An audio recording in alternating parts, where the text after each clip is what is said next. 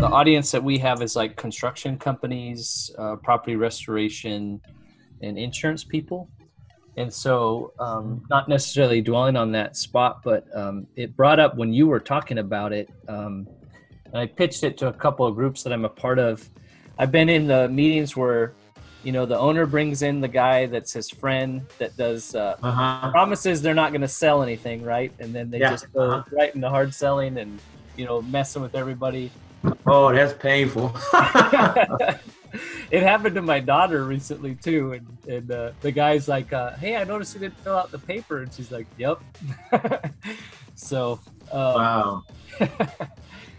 and then I've been in companies Yeah. where somebody on the team thinks they're you know um, pretty savvy, right? Or maybe uh, that Dave Mm-hmm. Ramsey's been popular, or somebody's did a course somewhere, and so they want to teach it themselves, and that's almost equally as painful, right?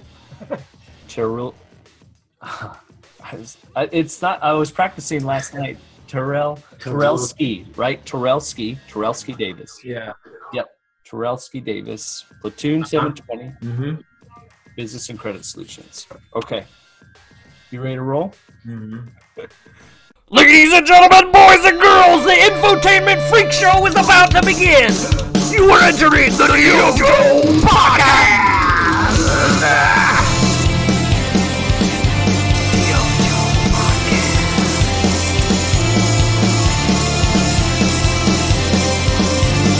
DYOJO Podcast is hosted by Jon Isaacson. We will inform you as we entertain you and help you shorten your dang learning curve for professional development. I'm always excited to share people that I've met, you know, um, personally. And Terrilski is someone I met a couple years ago at a, a Tacoma Chamber of Commerce event. Um, he lights up a room, super positive, um, just brings a depth of knowledge and experience, but is um, very uh, humble in his approach and very very personable. And so, one of the things he talks about is um, in his pursuit of professional development, he sought out a mentor, and then now you know pay that forward to mentor other people, especially in the area of finance as it relates to realizing your whole vision. And so.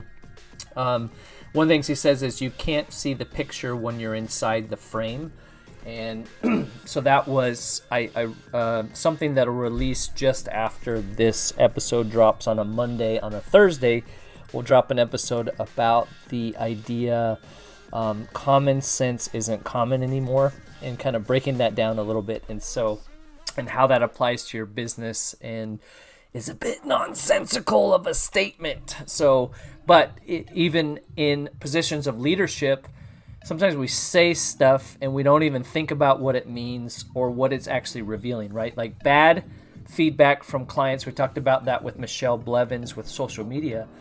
A lot of people are scared of feedback because what if they say something negative? Well, that could be an opportunity for them telling you something that needs to be fixed in your organization. That's good feedback if you notice something, something someone does on your team makes you upset, you know, to the point where you're saying, common sense isn't common anymore.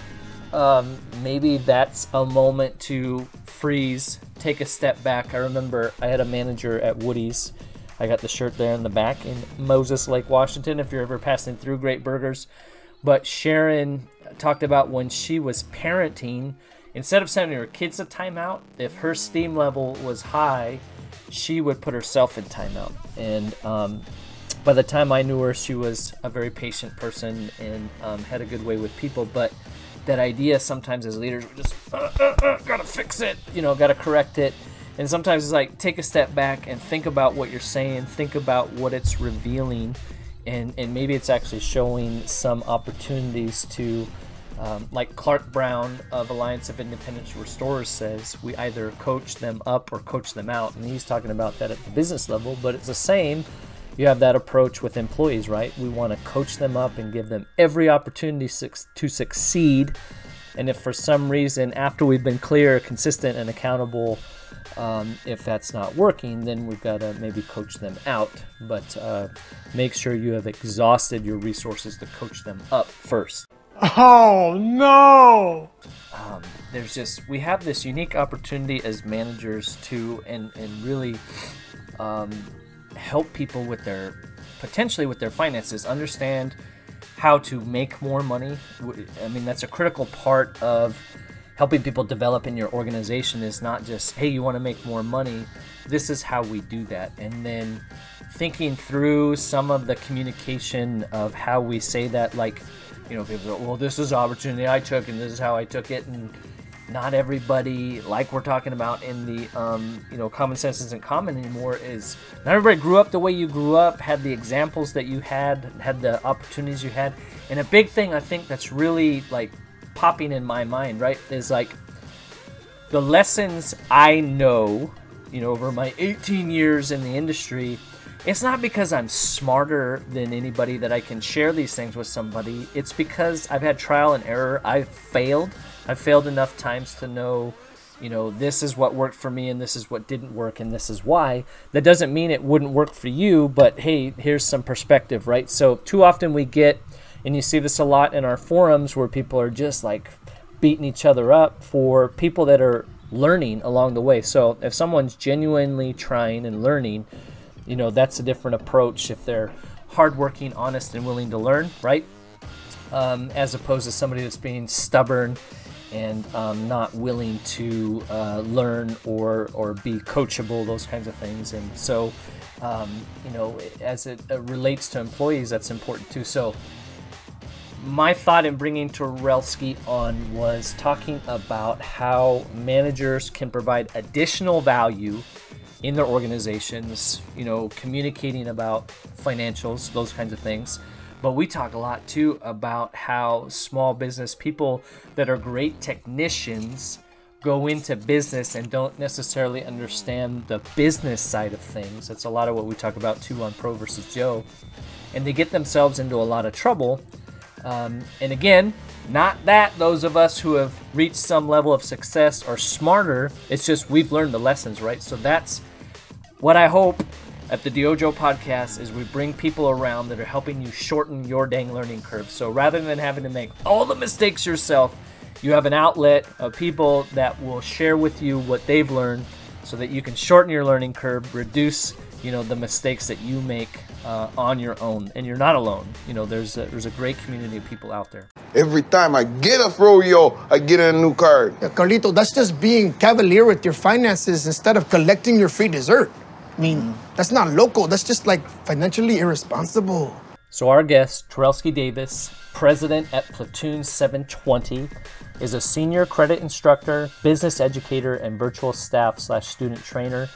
Veteran business owner and entrepreneur who specializes in assisting first-time homebuyers, veterans, and entrepreneurs secure approvals and lending when they need it the most. So, as the founder and owner of Platoon 720 LLC, my vision is to ignite movement and create a culture where former and active military members could find clarity on launching their businesses on a shoestring budget while building both business and personal credit. Additionally, we assist entrepreneurs, employees, and those of our civilian community in becoming profitable by discovering overlooked cash flow strategies that are missed by 80% of those who own and operate a business. So, um, I, I, this is like a master. Talk about masterclass, right? This is a free one. Um, we should set up a Patreon where you can donate. Uh, my book is out, so if you want to contribute that way, wink, wink, wink. I started setting up a store for the DYOJO podcast where you can order shirts and those kinds of things. Um, but uh, Be Intentional Estimating is out there. Don't know if you heard of it, but it's written by me. okay. Um, again, all resources that we're, we're trying to inform and entertain, help you shorten your dang learning curve. Let's get to it, ladies and gentlemen. We're here with uh, Terrilski Davis, Platoon 720 Business and Credit Solutions. Um, we, this is our second attempt at, uh, we've been having some technical difficulties with the internet. It's not uh, on my end playing very well. But um, so you do business and credit solutions, um, helping people both build and repair credit. Uh, but that's, uh, I guess, you have an interesting story. You went through the military, and and then um, when we met here in Tacoma, um, you were starting up the business. So you want to share with everybody kind of how you got into? Is that what you set out to do in life? You growing up, you're like, I really want to be in um, credit solutions. Georgia. He didn't see. We actually grew up in the government, so my mom uh, was on food stamps. So I was able to just kind of understand the basics of money, just watching that concept and um, go through school and watch how uh, life kind of evolved uh, during the times of growing up. But after I knew, after graduating high school, I knew I needed to go and go as that as they would tell us, go and see the world. And my main intent was to go out, make some money, um, go to college, and you know start a family and just live the dream. And so active duty was the career of choice. And as I was navigating through active duty, um, I had to file bankruptcy at after three years of being in because of useless spending. I was married and uh, my wife at the time didn't know much about money either. All she know is that long as we were military, there was a lot of perks, there was a lot of uh, easy approvals and things like that, and we just took advantage of it. But we did not count um, our funds much. We did not do a budget. We did not um, even watch our credit scores. It, it, was just by chance whether you're going to get approved or not. We're just going to shoot our shot, right? And so as we was going um, and I filed bankruptcy only because we began to have more money than money. That was my only way out. Uh, we had two cars, and they both was well over 12% interest from being able to do anything during that season of our life. And not only that, I experienced divorce. So during that divorce, those uh, responsibilities were all on me because I was the primary sign, um, the primary account holder of those accounts.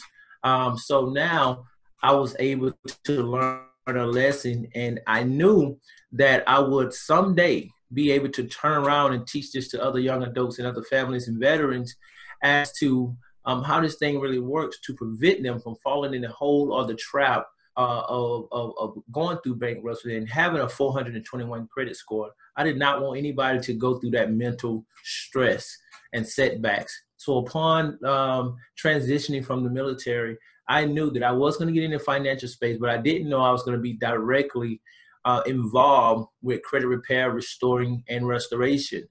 But as I began to do research and see so many military families and single families and even entrepreneurs begin to get denied for loans and home loans, and they have been renting and they have a dream, but they didn't have a strategy.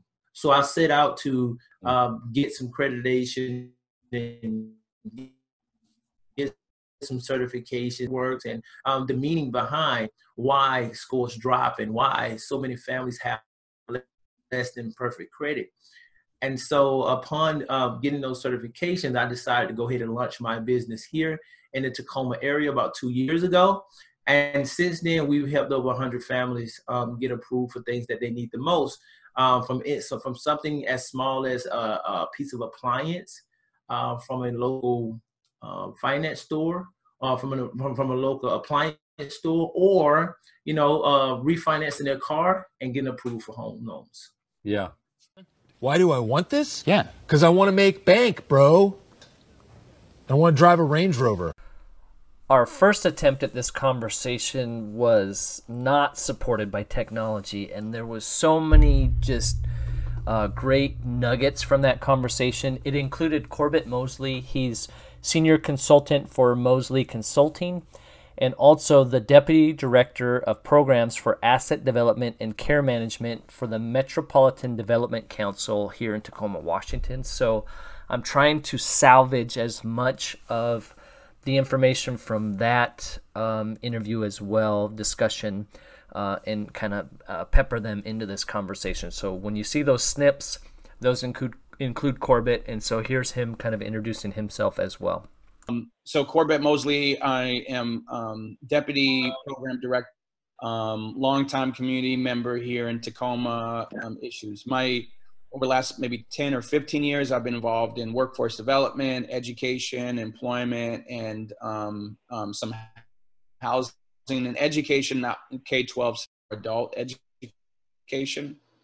Um, and and so the the the question that I that I think that you're raising around how basically how do we help people become financially stable um, that are um, of safety net services or our support our social networks I, I, guess to, to really be able to it's it's hard to kind of yeah. take that first yeah. step in the ladder um, and so that's what i think that you're kind of you're kind of getting at um, you know my my background just to kind of share a little bit um, is you know i have three boys had kids early my boys are 17 16 and 14 right now uh, i you know I, I, didn't do the traditional path of of getting into going to college or getting into a career i kind of waffled a little bit when i had my first son dropped out of school um, yeah. got into trouble um, and it's been a long kind of path um, forward to get to where i am today in a senior level position uh, and a lot of learning along the way about I, I, how i think um, what helps people get there. Um, yeah. Seen some people be successful and some people, you know, fall off. That the social networks and the support systems are, are just as important pieces of it. Um, even if that's not the, that, not the case, you have to leave some doors open for people to kind of get re-engaged. I work a lot with people, the institutions, and thinking about what their first step might be that they can either go take a step forward or um, at all. Yeah.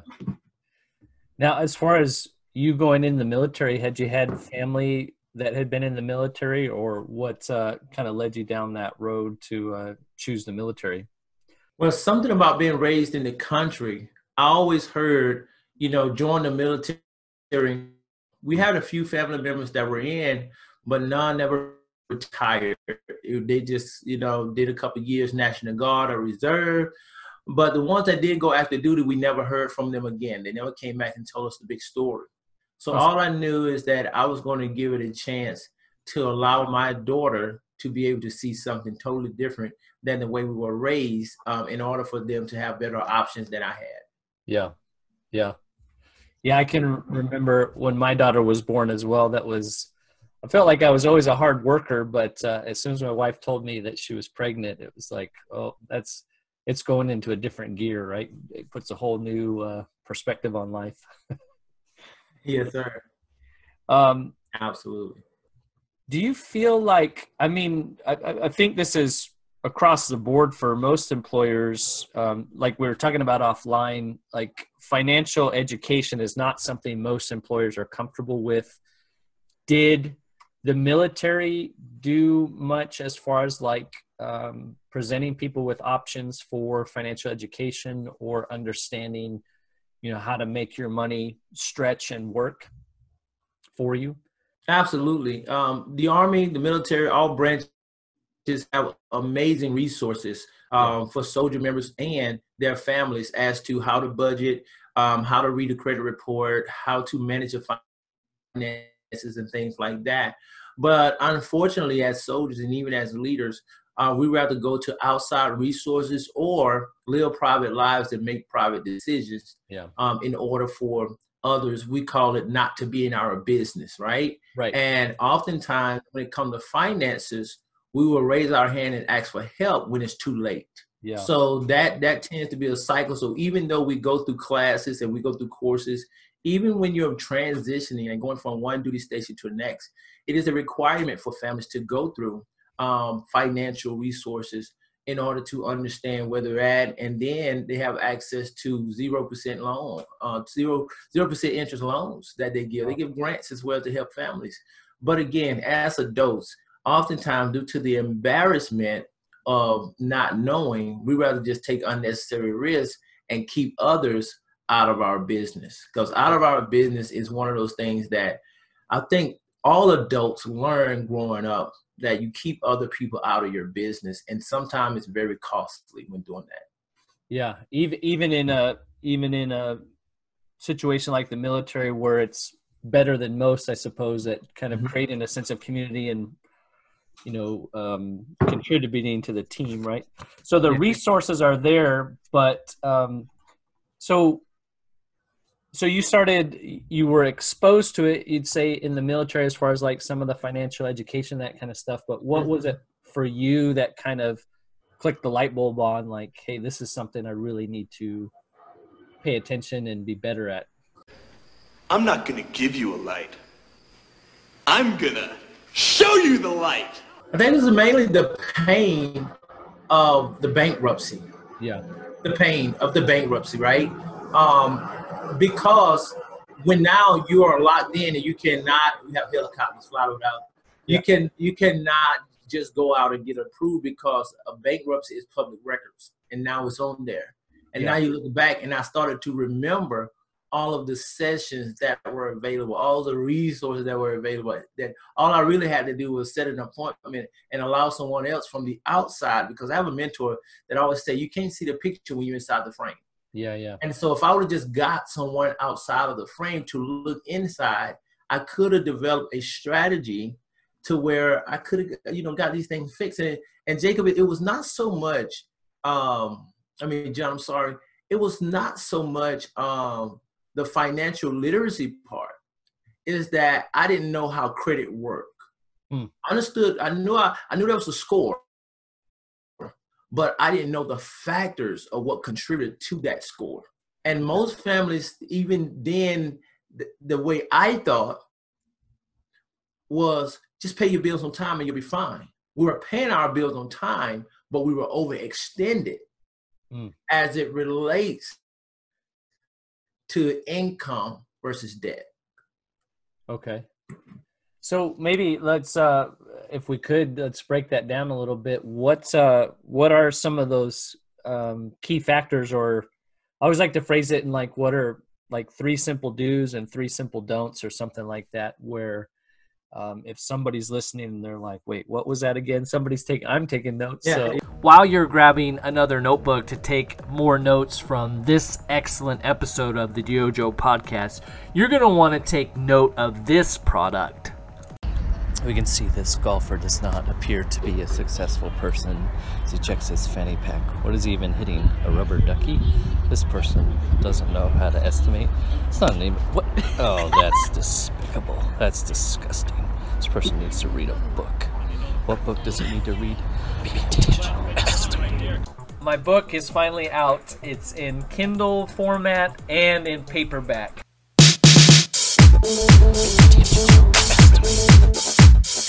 This person, on the other hand, knows the habits and the mindset that it takes to be successful in estimating property insurance claims because they've read Be Intentional Estimating. Look at that posture. Look at that swing. Home run, ladies and gentlemen. Home run.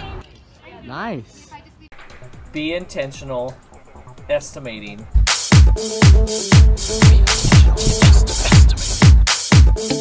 Developing the right mindset and habits for yourself and your team to succeed with estimating property insurance claims. Boom, that's a mouth.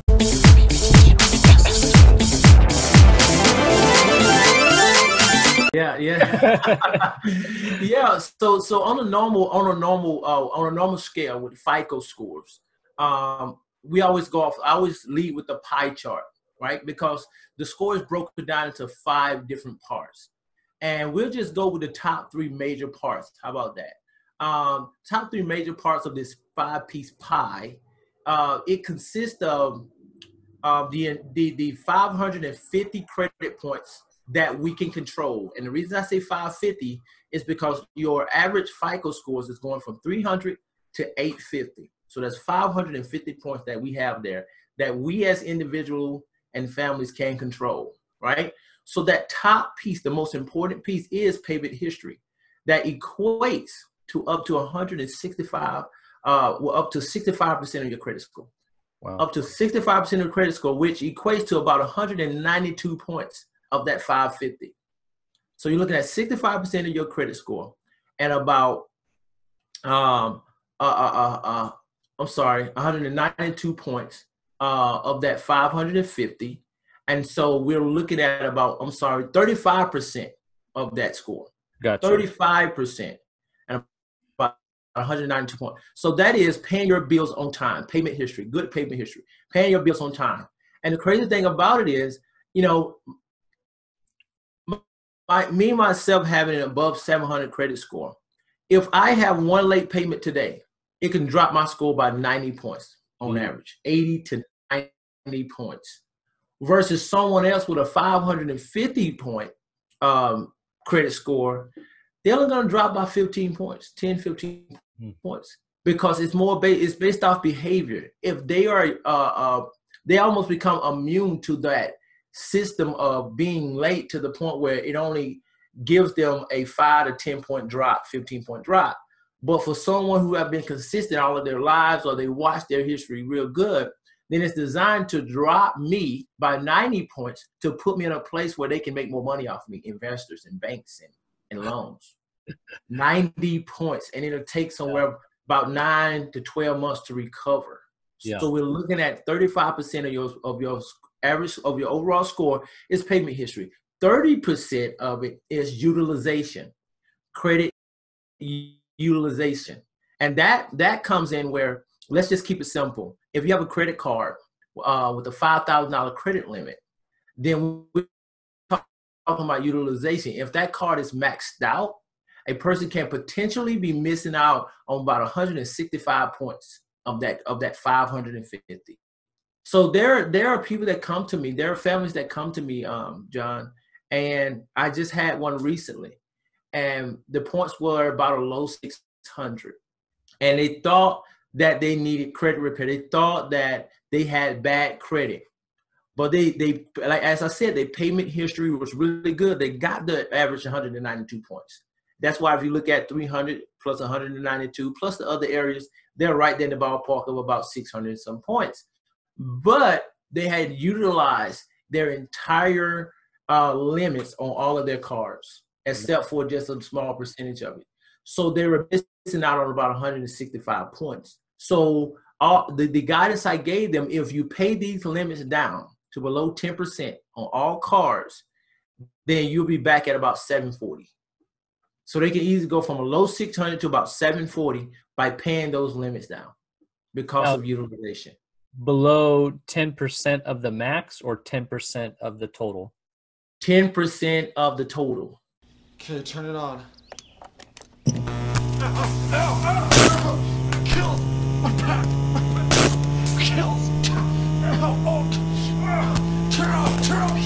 Okay. So total and max is about the same. So what we're looking at, if it's five thousand dollar card, I always say go down to about five hundred. Let's go down to about five hundred. Oh. Now the industry average say thirty percent. The industry average. I tell families as I'm a behavior instructor when it comes to credit. I tell parents to go down to ten percent because if you tell them thirty percent, they're gonna use fifty. but if I tell them ten percent, they'll fall right into the thirty percent range. I, it, it just happens like that. So everybody I tell ten percent, the next time I follow up, we're right in the thirty percent range. so it's all about it's all about having a balanced credit portfolio. That's Yeah. what it's that it's all about having a, a balanced credit portfolio. Mhm. Those are your Jedi tricks, huh? Yeah. and so the other 15%, just you say top three. So we're gonna do top three, payment history, utilization, and then the next one is gonna be history, meaning age, the age of credit. So there are those who say, Terrell, man, I just closed out, you know, one of my accounts um because I don't use that card no more. It's But that card was Yeah. 10 years. That's 10 years. That's a good card. He closed it. So now we're going to lose. We're gonna lose. We're gonna lose out on that on that good history. The age may stay, but then I have someone who makes the mistake of they go to a credit repair agent who's not really knowledgeable when it comes to credit. They just want to get deletions. Yeah. And they delete an account that's 15 years old. just, just, yeah. Gone. Yep. So now we're about to lose a whole you about to lose a whole lot of points because that's 15%, which is about 82 points that we're gonna be we're gonna be playing with there. So you have to be have to go to someone who is leading with value and education and not with the sale. Yeah. And, and I believe that's what allows me to contribute so much back to our communities Yeah. Because I lead from a place of experience and I lead from a mentality of increasing education and behaviors that's going to change the entire family. Yeah. well, in a pr- prior conversation we had, um, we were talking about how in construction, you know, it can be seasonal, right? Here's a brief clip from that earlier conversation. and uh, and this is um, why it's it's always somebody that with the financial background in these conversations is that uh, it's really about um, when we think about financial stability for individuals what we're really trying to do is help them like increase their income decrease their debt and improve their credit score. Um, the combination of all three of those things is the is the magic um, and they reinforce each other so um, I we've seen and there's data that supports this even when we get people jobs um, as their income increases so does debt so does their expenses. And so when they don't keep those things balanced uh, it, you know uh, initially then then people fall off. There is a combination of like thinking about the financial picture where folks are at and having that kind of conversation early on because people get excited. And what we have now is a complexity of covid um, where people are trying to manage and and think about you know what the future looks like. There's a lot of people that are unemployed and laid off right now um, and making different decisions and they and they they have to. um, we trying to kind of right size and do some minimum kind of service requirements um, at, at the at the level to keep our staffing costs down so that we can be stable so we're not losing money as an organization is really tough to do while trying to attract and retain talent so i'm trying to Yeah. I have to try to balance that conversation of wanting to help people move up You get uh, in, in a lot of the work that we do, like in the summer, you know, say we're working in schools and things like that. Guys are getting and gals are getting prevailing wage, and I've always tried to communicate to our teams like when when we're in our busy season, make sure try to live off of you know what you were making in the in the regular season, right? And and if you're getting prevailing wage and maybe that's double or triple what you normally make, try to set as much of that aside as possible. Um, is that um i guess say say people come into a little bit of extra money what's some of the best things and some of the worst things they can do with a little bit of extra money? Say we're talking another you know 500 to maybe 2500 dollars right? 100 billion dollars. you Yeah, know yeah. hmm what's what's probably one of the best things you can do with that and one of the worst things you can do with that? Well, I would say the best thing to do with that is from a just say from a position of barely making it or just trying to make sure the family is good. Um, if you don't have an emergency fund, definitely put that aside as a quick emergency fund, something that's going to give you a cushion to kind of give you time to buy while making a decision to find a job. Um, to say that from a credit perspective, then I would say let's figure out how we can leverage this credit, right? For example, I have someone that, uh, let's just say they have a comfortable credit score. We may say, let's look at this. Hey, let's consider paying this Navy Federal card down a bit, right? Let's get down that 10%.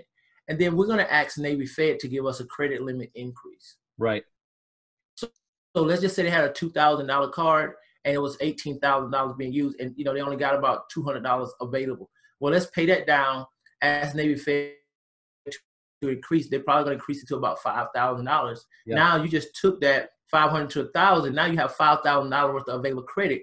In case a thunderstorm comes of life, yeah you at least have a card that I would even sometimes in case of emergency, I would have them go and you know spend three thousand dollars on that card.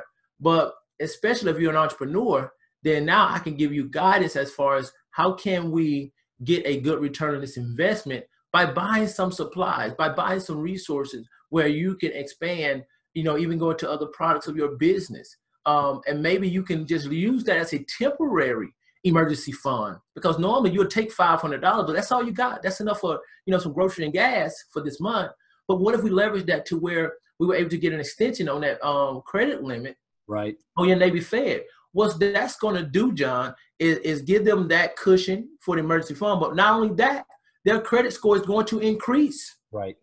because you have that utilization now and it's really making you look good. So watch this. So now I would say, okay, hey, let's call your insurance company and let's let's see if they give you a better rate. Right. Maybe we could save 20 $30 a month on that premium, right? Um, okay, so so let's look at your car. Oh yeah, we got this car last year at 12.9. Let's see if Navy Fed or another company will buy it at a 3.9. Hmm.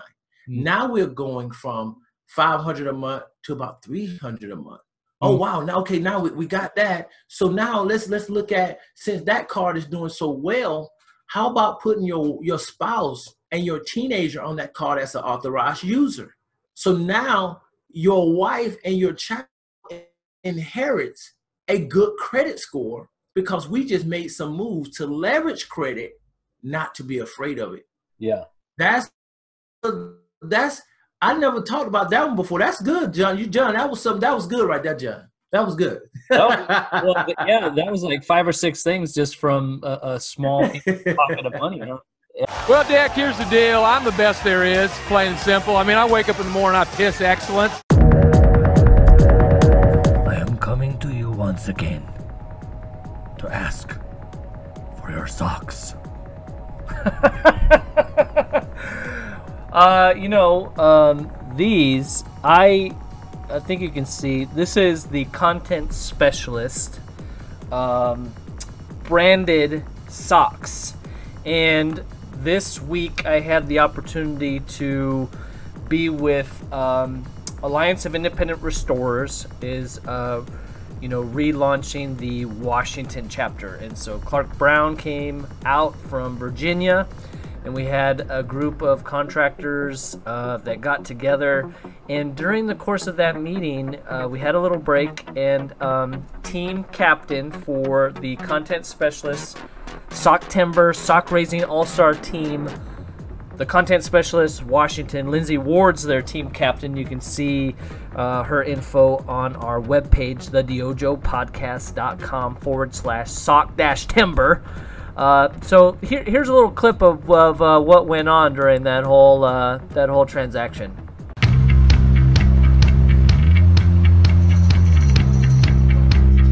Oh hey, Micah and Lindsay. Hey, how's it going? Good, pretty good. Yeah, we're raising socks for Soctember. I'm sure you've heard of it. Oh, of Yeah, course. yeah, Yeah, yeah, yeah. Yeah. Actually, I wanted to contribute to that. I got a pair of content specialist socks for you. Dang, those are branded and everything. Yeah, And everything, everything, everything.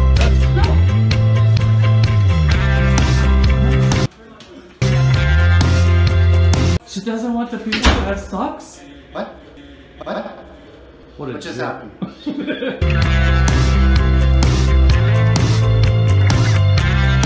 What, a What just jerk. happened? Yeah.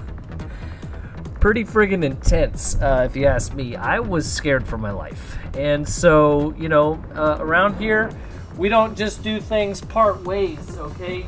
I was, you know, maybe scared for my life after I left there, but I just wanted to clarify what we are looking for is new, not gently used, not clean out your sock drawer, but new. Socks for kids, men, women, people with feet, anyone that has feet. If you can find socks, we want to distribute them. This is a great opportunity. I also had the opportunity to meet with Jason and Mary Sturgeon from Arcade Wayfinding. They're supporting, contemplating whether they're going to lead a team, but they had a great idea to help with the safe distancing um, that uh, individual teams could set up uh, Amazon wish list. So we're working on that. Uh, the 24th is when um, we want to have the team rosters put together and then it'll sh- uh, start uh, that first Monday. I think it's the 31st that starts for September. The whole month of September, we're raising socks, and uh, you can see we reached out to several missions. The Denver mission uh, gave us some feedback on how important socks are to them. Uh, so take a look at the website. Thank you for your support. Reach out, uh, either start a team, support us, donate, share the hashtag Soctember. Thank you so much for everyone that's already come aboard. Yeah, that's yeah. When you mentioned it, so um, I know when I got my first credit card, I swore, you know, I'm not going to max this puppy out. Um, I'd always heard 50%, so keep it below 50%.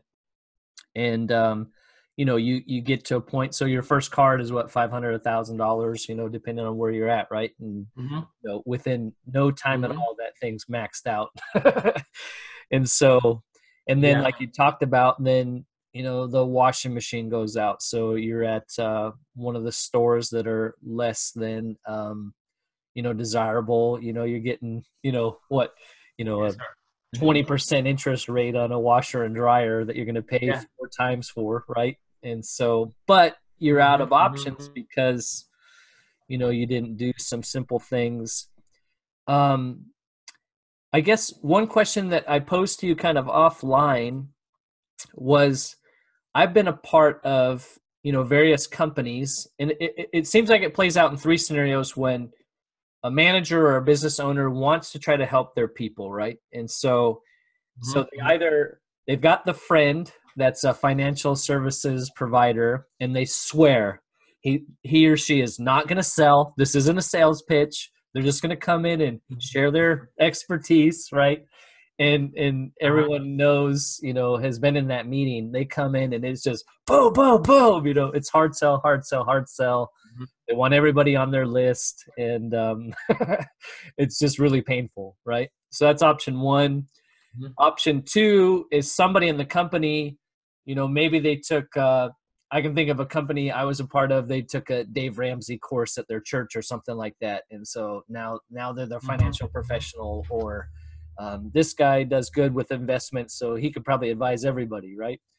And then and that's really painful too because the same thing doesn't work for everybody and then the, the third option is the uh, they're just you know owners are too scared i can remember a manager i worked with that just felt like it would just lead to lawsuits if we gave people bad advice or something like mm-hmm, that. Mm-hmm.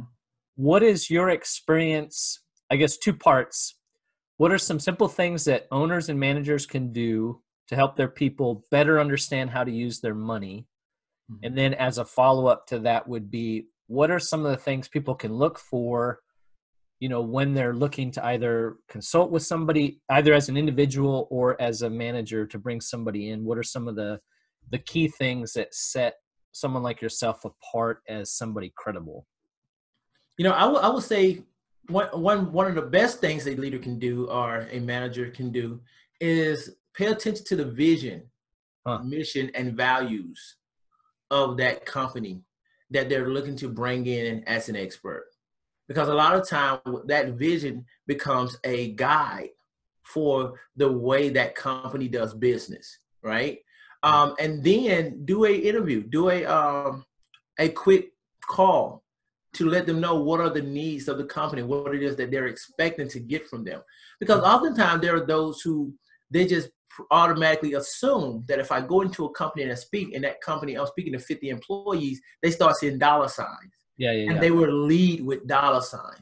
Sure. Where when you have a company like mine, um, whose mission is literally um, to help increase the the buying power of first-time home buyers, entrepreneurs, your everyday worker, um, and also single parents. Like that's where my my heart is at for the most part. And so because that's our, that's my mission, then I'm going to lead with value. Lead with value. Lead with value. Lead with value. You know, I sat with um, Gary Vee um, about four years ago, and that was one of the things he talked about. He was just releasing the book Jab, Jab, Jab, Right Hook, and that's what he talked about. Yeah. He talked about leading with jab, jab, jab, right hook, value, value, value, value, make the sell. Because people, if people don't know you, especially in the financial industry, if they don't know, like, and trust you, you have to build that factor first. And the trust factor always comes from a place of education, a place of passion, a place of understanding and being able to relate where you are, right? Um, and so when they bring them in, they have to, you know, talk to them and let them know here are our expectations. If they say they're not going to sell, then they should not be leading, uh, leading, leading with the sell. I lead with education because I believe that our everyday nine to five workers and corporate leaders alike should have an understanding of how credit works so that they can leverage it. And I say on and off duty. When I say on duty, that's that, and I've seen it like this, John, where that the manager or the district leader wanted to promote John, for example. John's a hard worker, comes in, shows up on time, very good. But the requirements that is needed for him to get up into this district leadership position of finances being in order. Maybe they're going to do a check, you know, and and when when an employee checks your credit, they're not looking at the score, they're looking at activity and risk. Mm. And so what happened if John is not taking care of his financial responsibilities or he doesn't understand how credit works, then he can become a high risk and not be qualified for that position. Right. But if we're bringing in and we're bringing in this education to where we're giving them strategies and principles that they themselves can apply. Here's the thing in our industry, according to uh, the Credit Repair Organizations Act, and we have to inform those we are speaking to or those we are seeking to do services with that you can do this on your own. That's federal law. That the things that we teach, you can do this on your own. Not and that's what we lead with. And so that way it allows the consumer to make it make an educated decision on whether he wants to use the service. Mm-hmm. But here's some things that you can do to improve your own score. Here's some here's some ways that you can dispute. You can call them. You can write them a letter and let them know that this is inaccurate and have these things corrected. You know, someone who's leading with the sale is not going to lead that way. They're going to put all of them put them as an expert and say you have to partner with me in right. order to get where you need to be. Me, I'm going to say here's three things, five things, seven things that you can do on your own to improve your credit situation. Yeah, our most recent um, episode of the DYOJO podcast, we were talking about social media, and so many people are scared. Did somebody say a clip from an earlier episode? Michelle Blevins. Like when it comes to reviews and stuff like that, I know that some people don't have Facebook or whatever for those reasons. Like they're afraid of the bad reviews. But bad reviews can be an opportunity yeah. to correct something and show the public, like if there's a bad comment, figure out a strategic way to post and reply. Um, yeah. you know that can show that you really care about your customers and have maybe fixed the problem or whatever. And so you know don't look at bad reviews as necessarily a bad thing. The secret is all of us are trying to figure it out and experimenting right? No one knows yes. really what works yeah that's true. So, there's some like tried and true things like always have an image and yeah. make sure that your post is updated and change it up so you're not always serious. But other than that you're right. We're always yeah. and it's always changing. It changes daily. You know, that's you have to adapt or else you're going to you're going yeah. to die. Just like social media right? You know you can have your fear and loathing and avoid it Can you think of some simple, maybe do's and don'ts for strategic branding? You'll get there. You'll get there. You'll get there. You'll get there. You'll get there. Talking about social media, and so many people are scared of social media, but that's it's one of the ways people check you out anymore, right? They look to see, you know, uh, what's your business page look like on Instagram or Twitter or Facebook or LinkedIn, you know, and then, you know, what content you recently just posted something on LinkedIn about, you know, uh, ways that businesses can leverage their credit, right? You know, and uh, it's it's interesting. The same principles apply, right? You've got to. I think that's what I see a lot of contractors say.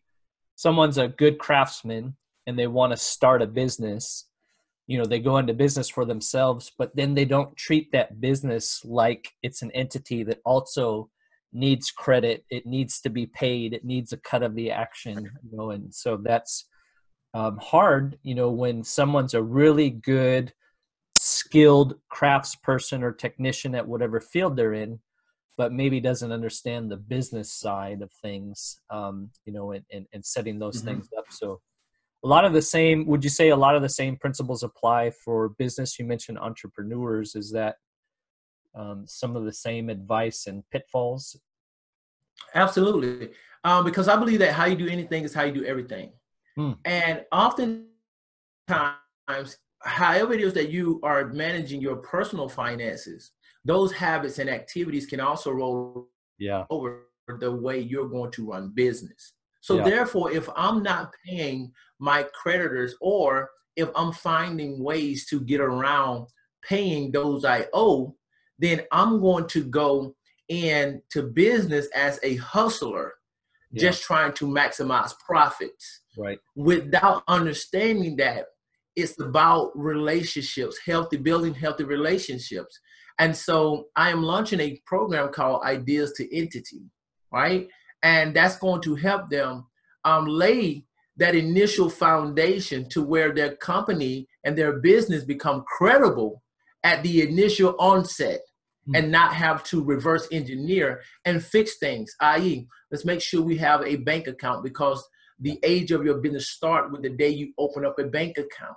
Let's find not just your international banks but let's go to the local banks and build a relationship let them know that you are existing in the community let's find a business address right let's find a business address because i try to teach my clients once you get that ein you have another child just like a social security number that is your baby Baby steps. Baby steps. Baby steps through the office. Baby steps out the door. And I say this now let's raise this baby. And if if this baby starts making commitments, let's let this baby's word be bond, right? Let's let's let the baby's word be bond. Meaning if you're going to get into credit relationships or loans, then you're you're you're you're letting them know that I'm in this for the long run and I do have a plan to repay. And here is my profit strategy. Here Yeah. is my financials. Um, I have a CPA. I have an attorney. You know, those types of things versus I'm going to be using Venmo and Cash App for the rest of my life. No, you're not. You know, Yeah. I tried to get them to have a vision and a plan for it. And so with that, most don't know that you have Dun and Bradstreet as the uh, uh, the company that tracks your business credit score. Hmm. Okay. Then Equifax Business and Experian Business. They have a sector and a department that monitors the uh, the business credit as well, and your paydex score goes from zero to one hundred. So it's going to start off low, but there are companies out there that I partner my clients with to help them build that credit score and their credibility through net 30, net 15 accounts. So that way they can build up to where if the company is going to fold because of uh, revenue is low, then you have business credit that you can leverage. Hmm. And then guess what? When SBA comes around to bail out like they just did, right, with the SBA loans and the EIDLs, then your company is credible and is in a position to qualify for these things.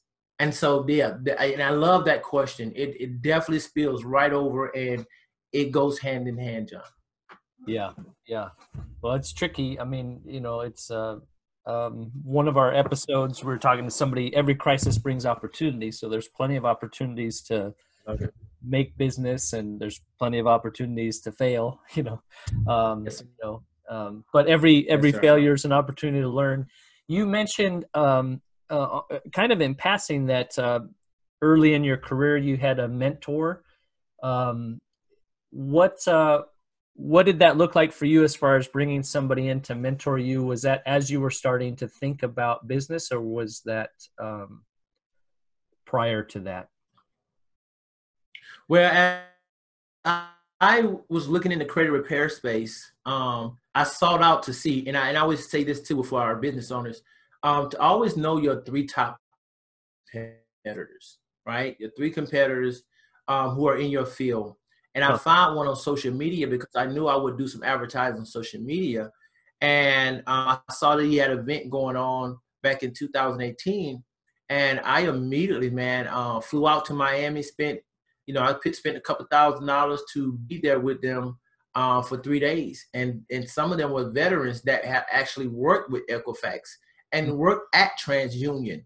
Um, and these guys were experts at some. I had one there who helped um, actually build the FICO score, right?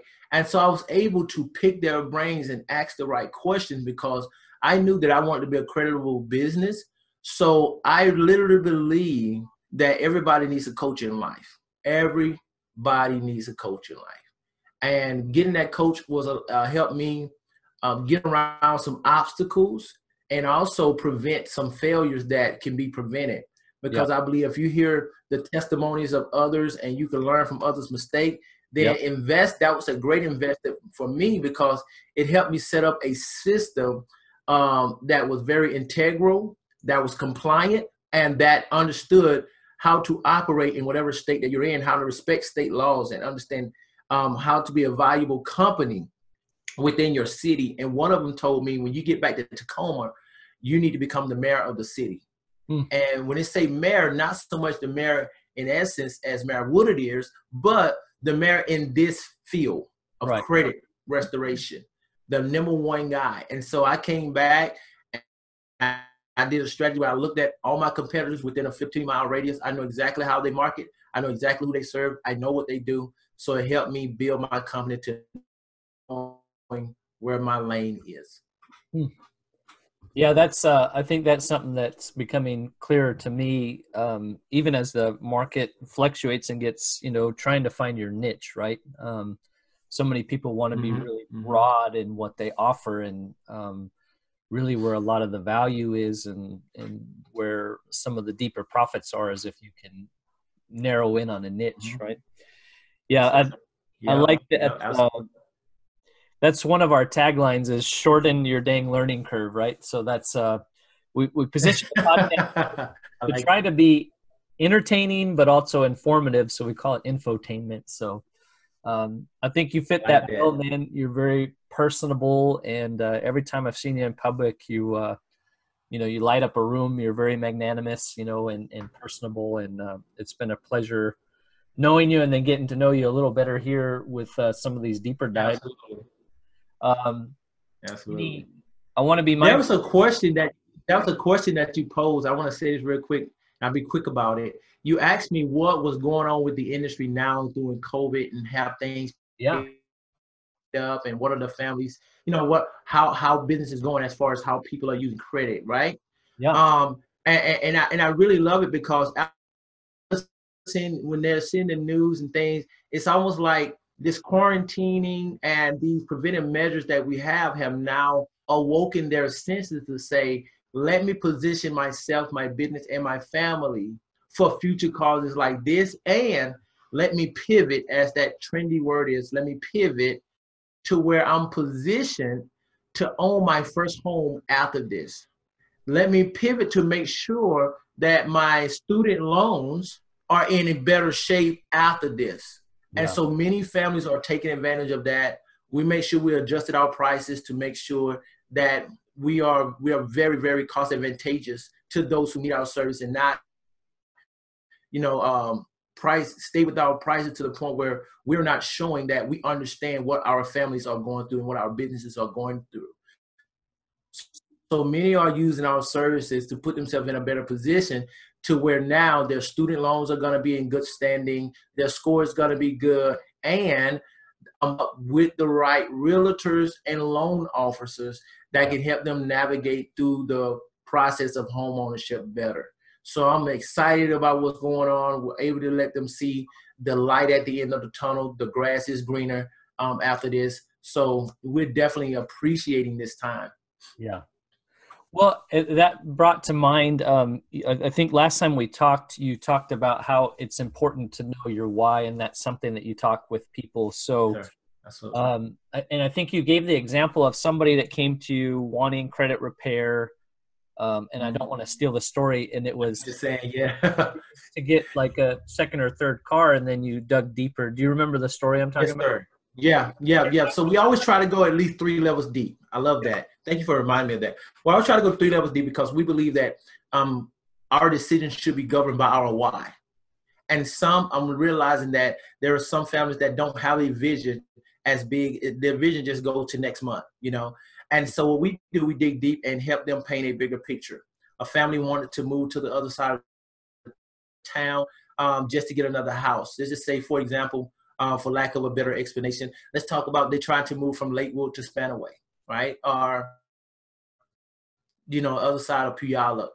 And, and and as I begin to ask them questions, they began to realize that not only did they want to get out of the apartment but into, into a home, they also wanted a backyard for their kids to play in. Mm. They also wanted to be in a zone where the school district was a little better for them, for their kids to have opportunity. Not only that, they're going to be closer to the job that her husband works at. So now we're saving on gas. So yeah. now it, it, it actually helps with the entire welfare and well-being of the family because now they thought they just wanted to be first-time homeowners, but they had no idea how that was going to impact every area of their life. So now you don't want just good credit. You want a better zip code. You want a bigger yard. You want a closer place for your because when a when a spouse can drive, can cut their drive time down from 45 minutes to 15 minutes, over a week's time, we're looking at about five hours more. Yeah. Right? Back to the family. And now it it just it's just a good thing where you can now hear a family say they're sitting in a bigger kitchen at the kitchen table enjoying meals from they're going from a place where they didn't have a kitchen table. Right. Yeah. That's amazing. That that that right there does my heart so good to the point where, you know, there are times, uh, Jon, where a family would come in and I'll say, you know what, if, if this spouse enrolled, we're gonna do that spouse for free. Hmm. Because the vision, we're able to relate to it and we want them to get to their end goal just as bad as we, you know, they want to. And yeah. that's the goal. Yeah. One, it, whether it's you know your health goals, or you know you need to eat better, or you want to work out more, or you're trying to get your finances in order, right? It's um, we're so programmed to think about all the things we have to give up, and it's like you're saying is implant the vision you know get to your why so that way you're saying yeah i may be giving these up but this is what i'm gaining right? You know what are you gaining right. long term? So i love yeah, that. there's a scripture i think in the bible that talks about without a vision the people perish. Yep yep. And so i just think that every family i'm gonna write this down i think every family should have vision.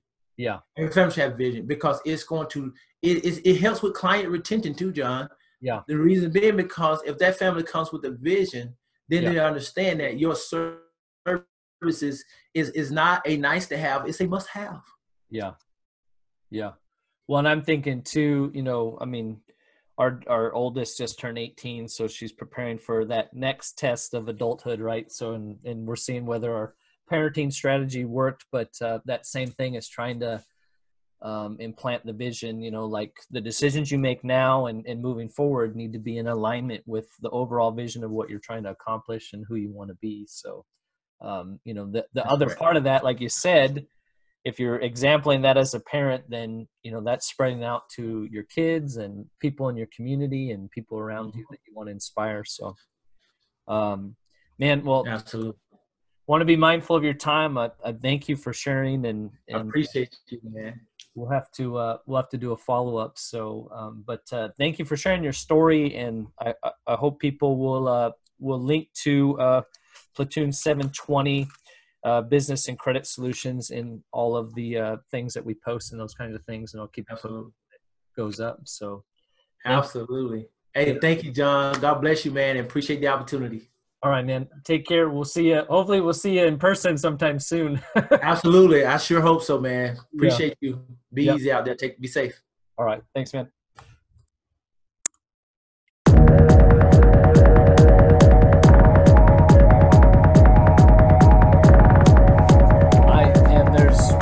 More than three things that um, uh, shared, but um, he brought up, you know, whether it's for you personally or for your business, you have a dream, but you don't have a strategy. Um, and it's crazy. Think about how many things he shared that are just simple tweaks, right? You know, um, simple things that you can do, and that's what we tried to ask. You know, what if somebody had a little bit of extra money? What would be some practical things that they could do? And uh, even Corbett mentioned, you know, Um, I know that that recording's a little bit grainy, but there's so much good stuff that they dropped in there. But uh, he was talking about you know people in construction, our industry.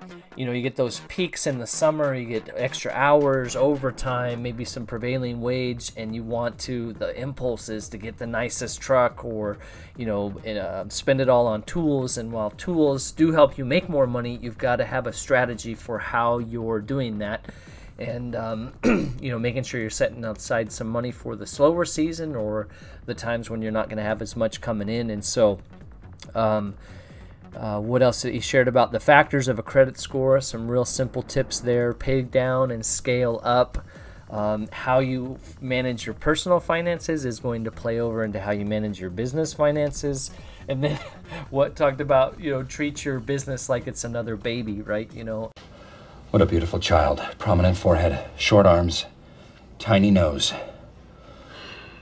You will lead millions.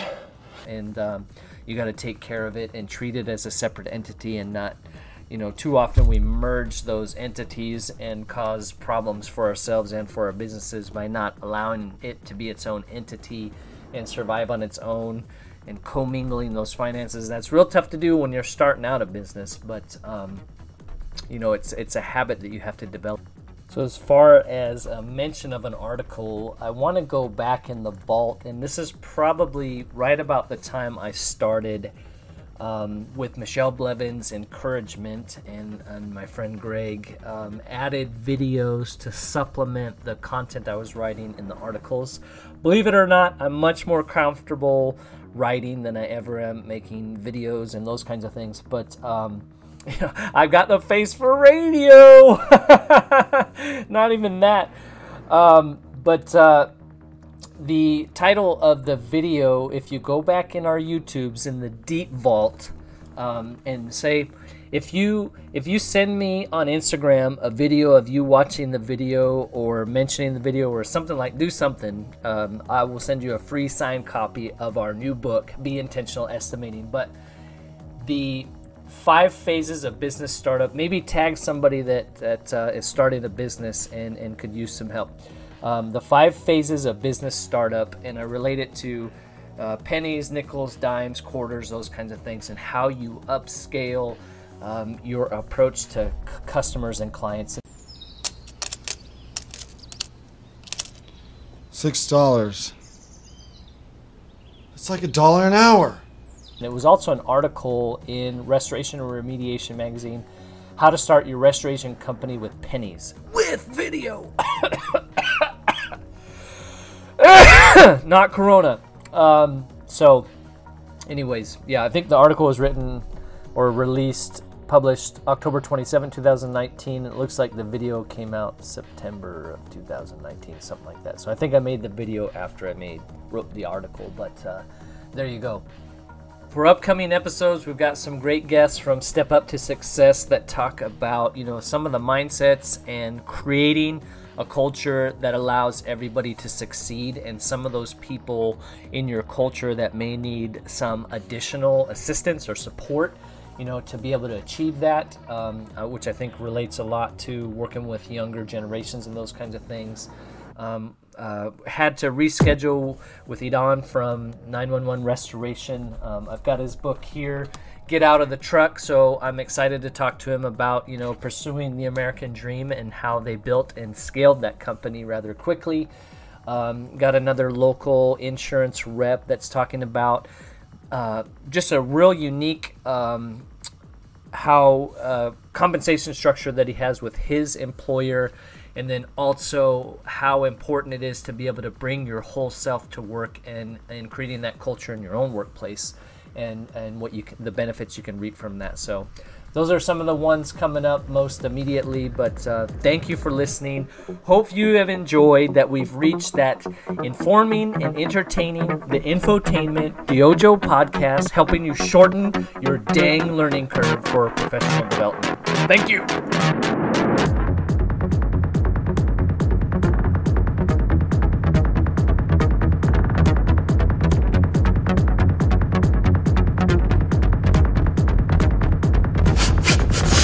This is the stupidest thing I've ever heard.